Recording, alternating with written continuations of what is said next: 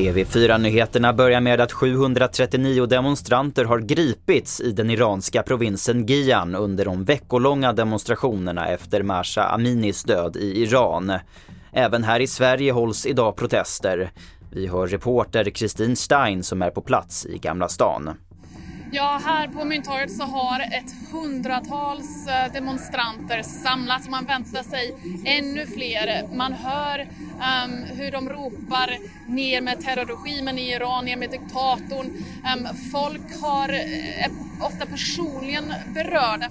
Så till Nordkorea där ett robottest från en ubåt tycks förberedas. Det här rapporterar sydkoreanska medier om.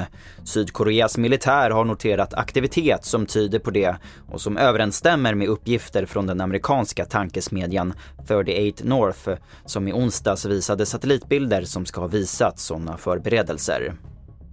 En halv miljon svenskar kan behöva flytta om räntekostnaderna dubbleras enligt SVT Novus nya septembermätning.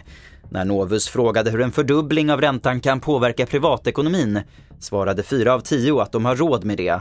I februari i år svarade sex av tio att de hade råd med dubbla räntekostnader.